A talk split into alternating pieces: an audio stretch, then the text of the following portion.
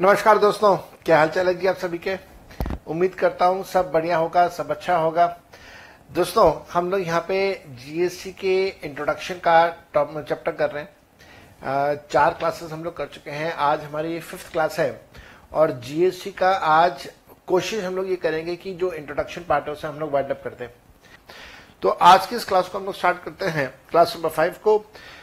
जब GST introduce करना था तो कॉन्स्टिट्यूशन ऑफ़ इंडिया में चेंज किया गया अमेंडमेंट किया गया.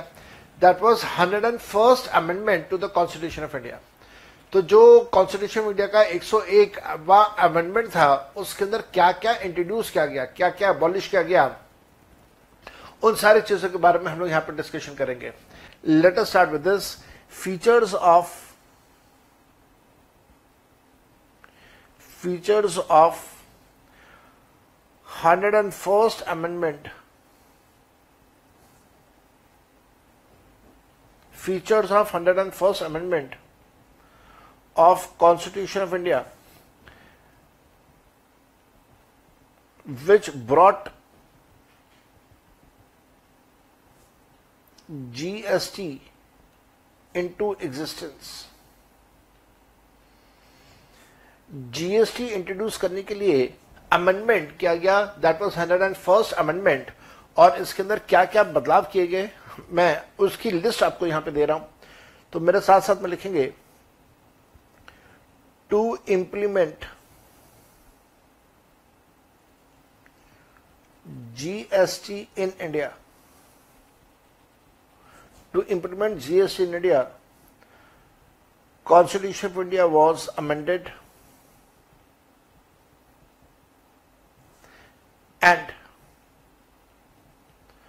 this amendment and this amendment was 101st amendment was 101st amendment of constitution of india. The main features of this are तो जो अमेंडमेंट हुआ, उस अमेंडमेंट के क्या फीचर्स हैं? कौन कौन से फीचर्स हैं? पहला point feature number one feature number one article 246 A article 246 A was inserted was inserted to give parliament was inserted to give parliament and to give state legislature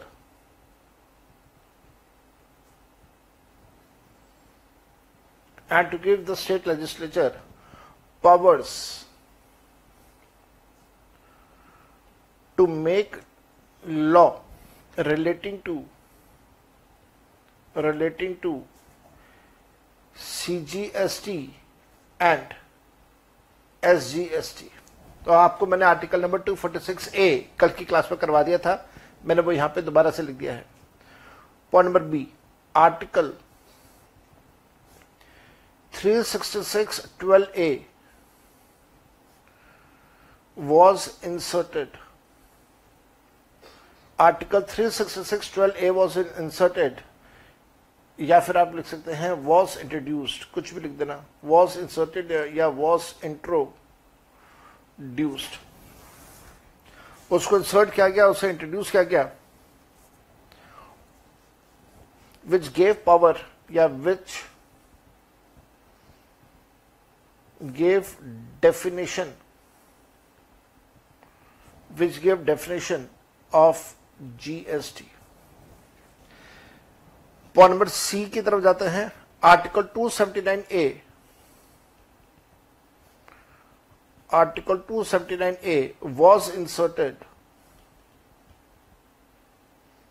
was inserted to postpone implementation of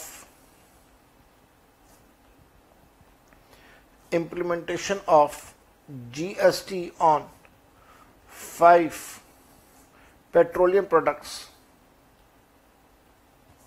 सारी की सारी बातें मैं आपको already last class में समझा चुका हूँ।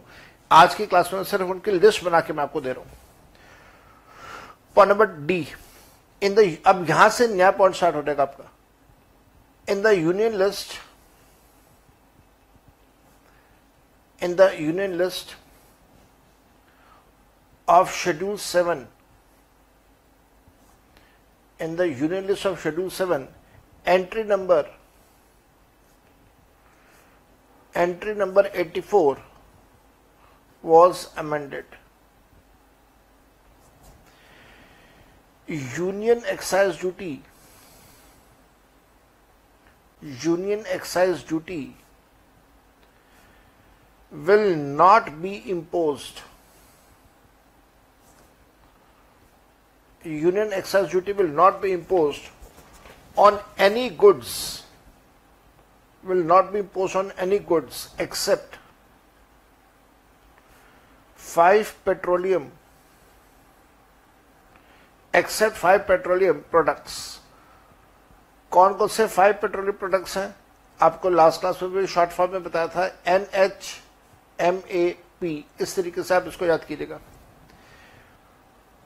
Point number 5 entry number. Entry number 92A that is central sales tax. And entry number 92B that is that is sales tax on stock transfer. ये मैं आपको ऑलरेडी पहले ये वाली एंट्रीज लिखवा चुका हूँ। तो sales tax on stock transfer sales tax on stock transfer and entry number 92 C that is service tax that is service tax has been abolished has been abolished point number F entry number 52 entry number 52 and entry number 55 of the state list of the state list have been abolished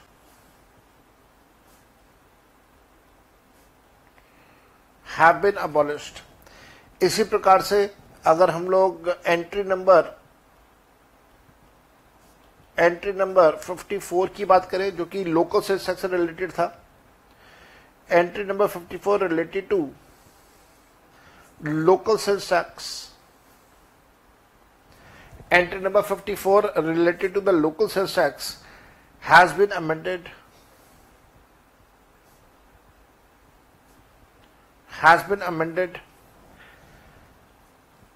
local sales tax can not be imposed cannot be imposed local sales tax आप impose नहीं कर सकते on any goods cannot be impose on any goods except on 5 petroleum except on 5 petroleum goods that is NHMAP and alcohol and alcohol उसके आगे last वो लिखेगा point number H article number